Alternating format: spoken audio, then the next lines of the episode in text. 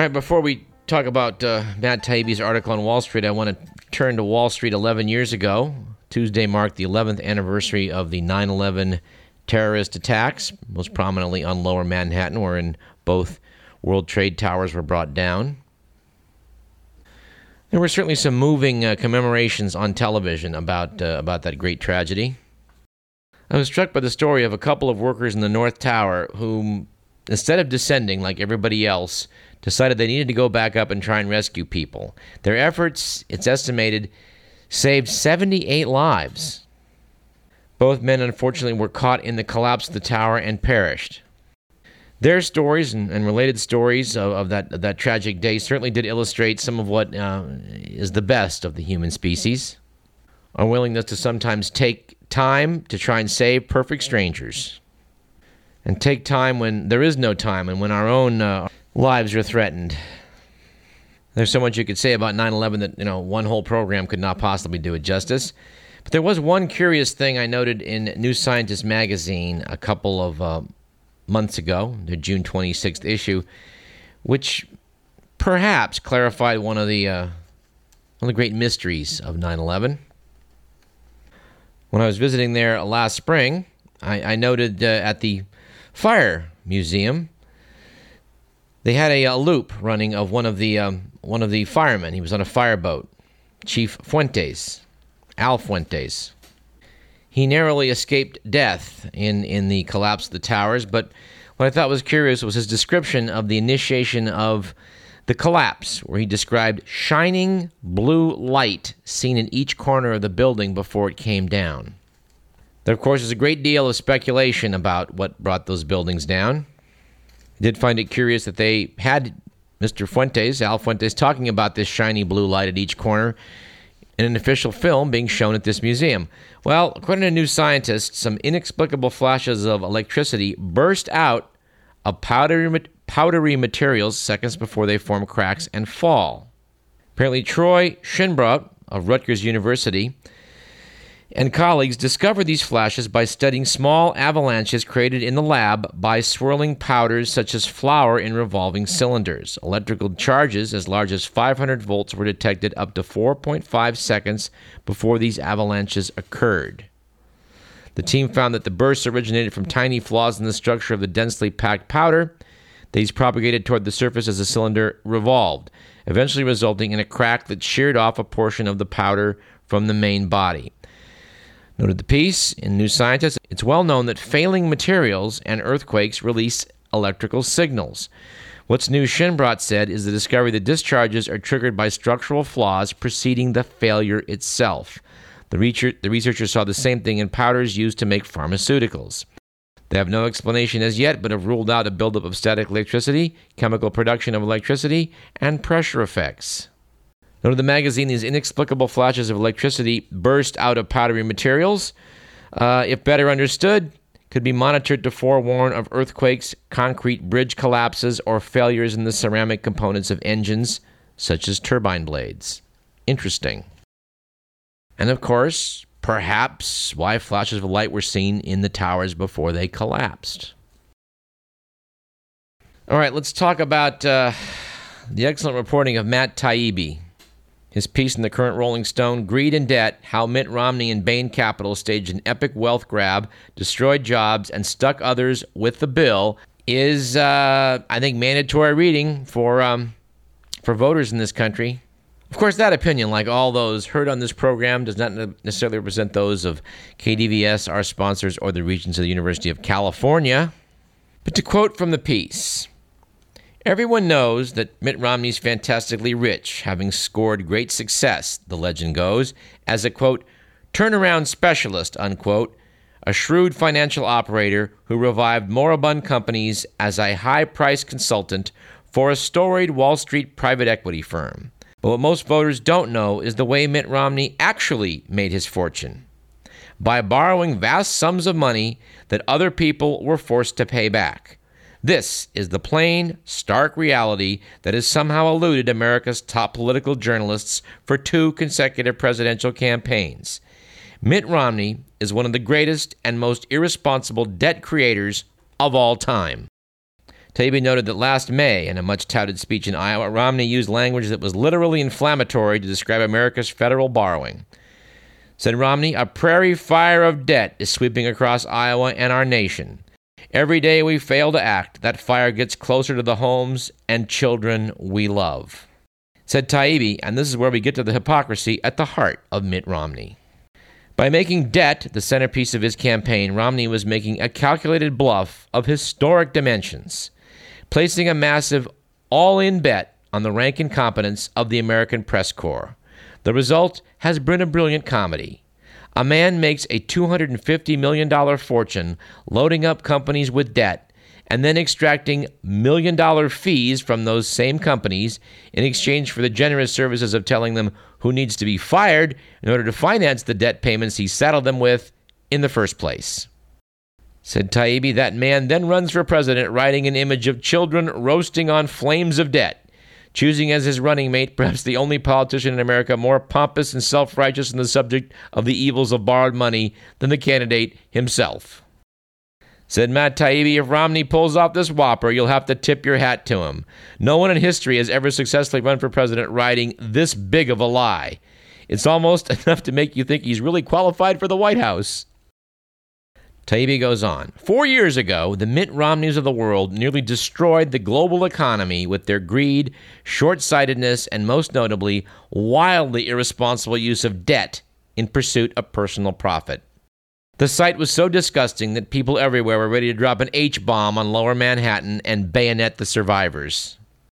But today, the same insane greed ethos, the same belief in the lunatic pursuit of instant borrowed millions, it's dusted itself off, it's had a shave and a shoe shine, and it's back out there running for president. Referring to Wall Street wheeler dealers, Taibbi said Mitt believes the same thing those guys believe. He's been right with them on the front lines of the financial revolution.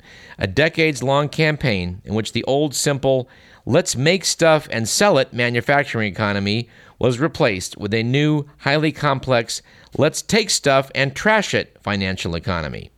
Instead of cars and airplanes, we build swaps, CDOs, and other toxic financial products. Instead of building new companies from the ground up, we took out massive bank loans and used them to acquire existing firms, liquidating every asset in sight and leaving the target companies holding the note. Taibbi goes on to explain how, back in the 1980s, the term leveraged buyout became well known to Americans, and Gordon Gekko from Oliver Stone's Wall Street sort of became the epitome of the, uh, the corporate raider. Well, according to Taibbi, Mitt Romney is exactly that sort of individual using exactly that sort of technique to have gotten where he is.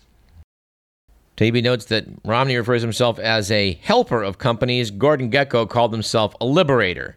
Said Taibbi, here's how Romney would go about liberating a company. A private equity firm like Bain Capital typically seeks out floundering businesses with good cash flows. It then puts down a relatively small amount of its own money and runs to a big bank like Goldman Sachs or Citigroup for the rest of the financing. Most leverage buyouts are financed with 60 to 90% borrowed cash. The takeover firm then uses that borrowed money to buy a controlling stake in the target company, either with or without its consent. When a leveraged buyout is done without the consent of the target, it's called a hostile takeover. Such thrilling acts of corporate piracy were made legend in the 80s, most notably the 1990 attack by notorious corporate raiders Kohlberg Kravis Roberts against RJR Nabisco, a deal memorialized in the book Barbarians at the Gate. Romney and Bain avoided the hostile approach, preferring to secure the cooperation of their takeover targets by buying off a company's management with lucrative bonuses. Once management's on board, the rest is just math. Bain might put down 20 million of its own, then borrow 350 million from an investment bank and take over a controlling stake. When Bain borrows all that money from the bank, it's the target company that ends up on the hook for all of the debt. Said Taibbi, this whole business model wasn't really helping, of course, and it wasn't new. Fans of mob movies will recognize what's known as the bust out, in which a gangster takes over a restaurant or sporting goods store and then monetizes his investment by running up giant debts on the company's credit line. Think Paulie buying all those cases of Cutty Sark and Goodfellas. When the note comes due, the mobster simply torches the restaurant and collects the insurance money. Reduced to their most basic level, the leverage buyout engineered by Romney followed exactly the same business model. One Wall Street trader told Taibbi with a laugh, It's the bust out. That's all it is. We do not have time to go into all the details outlined in the article, but again, I highly recommend, dear listener, that you check out this piece. Of course, the best part about all of this is after you've amassed some capital by this leverage buyout, after which you may decide, well, you know what? Let's pay out some dividends to the new owners. Because they've done a great job? No, just because they can. But the best part about all of this is our tax structure encourages it. Noted the piece, in the majority of these deals, the tax deduction has a big enough impact on the bottom line that the takeover wouldn't work without it. Yes, you get to deduct the interest on the money that you borrowed, which makes the whole thing work. And for the corporate pirates running the show, when you have to pay up on your income, well, you get to pay it at uh, capital gains rates, half of what most of us pay. Whole thing summarized rather succinctly by Rebecca Wilkins, described as senior counsel for the Center for Tax Justice. Those two tax rules distort the economics of private equity investments, making them much more lucrative than they should be. So we get more of that activity than the market would support on its own. It's a topic we'll have to return uh, to again before Election Day. All right, I want to thank Matt Taibbi for his excellent writing. We want to thank Marcos Breton of the Sacramento Bee for his September 9th piece, which I think I'm going to read damn near in its entirety. We hope this may induce Mr. Breton to come on this program and, and augment his column. Said Marcos Breton on September 9th. A dear friend of mine, a Catholic priest, often encourages me to remain on the side of the angels when writing about social issues. I'm trying, Father, but on the issue of homelessness, I'm on the wrong side of conventional wisdom in liberal Sacramento. This is because the well supported push for homeless justice in Sacramento has resulted in many injustices. The people who act out of love and compassion for our most downtrodden will often show no compassion for the people who get in their way. The issue reeks of hypocrisy in Sacramento, just as certain pockets of the region reek with urine and human excrement. To even state it that plainly, to portray the issue as anything other than earthbound angels helping modern day Tom Joads, is to be called a quote, hater, unquote. I don't hate anyone or anything, but I do have eyes and I know what I see. Last week, when I visited one of the prime spots occupied by homeless in this city, I saw Sacramento's homeless issue in a nutshell. First off, the Joad family, the fictional Depression era heroes of John Steinbeck's The Grapes of Wrath, is not living on the American River Parkway. I didn't see many casualties of California's wretched economy. Ask anyone outside the sanctified circle of homeless advocates, and they will tell you the people who are out there have been out there for years.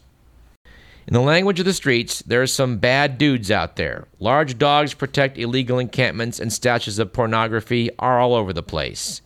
There are mentally ill people and people who will take the food the church groups put out there, but that's it. It seems they don't want to be in shelters. As you walk along trails meant for hiking and horseback riding, you will see tents on one side and toilets on the other. What kind of toilets? The kind you find in nature. People relieve themselves on the ground and leave scattered pieces of toilet paper in piles.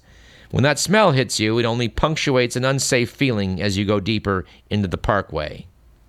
I went with Bob Slobe, whose family transferred 400 acres of the parkway to Sacramento County in 1989. By his own admission, Slobe is known as a hater by Sacramento's homeless advocates. He's definitely angry, and with good reason, as his family's former land has become virtually unusable. In and around where Highway 160 crosses the American River, you have beautiful country that for too long has been a dangerous haven for homeless people. It begins with Loaves and Fishes, Sacramento's largest homeless charity. Many, if not most, of the people living illegal in the American River Parkway use the many services at Loaves. Sister Libby Fernandez, the executive director of Loaves, is a truly beautiful human being. But where I falter, and others at Loaves, is that they are not willing to acknowledge the growing negative effects they are having on Sacramento. They have done a brilliant job on three fronts recruiting powerful allies who've enabled illegal camping on the parkway, promoting an attitude around liberal Sacramento that these poor people need to go somewhere, and having multiple media outlets at the ready whenever authorities try to uphold the law and move homeless people out. Mr. Bertone goes on. Mark Merin, a Loaves ally and one of the shrewdest lawyers in Sacramento, got Sacramento County to agree to rules that have exacerbated the homeless problem. When authorities want to move homeless people out, they must give them 48 hours' notice. All the homeless folks have to do is move to another part of the parkway, and the notification process begins again. Brilliant. Now that people can drop anchor in the parkway, churches and charities from across Sacramento region are dropping food there regularly. Some might call these food drops loving examples of charity. They aren't. They may be well intentioned, but they're creating an unsafe situation. Please stop.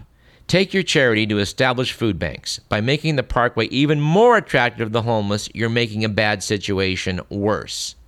He goes on In the past, law enforcement in this town have been criticized for enforcing statutes against homeless camping, but authorities like Sheriff Scott Jones and District Attorney Jan Scully should be encouraged to do their jobs, not shy away from them. What's it going to take for authorities to take action?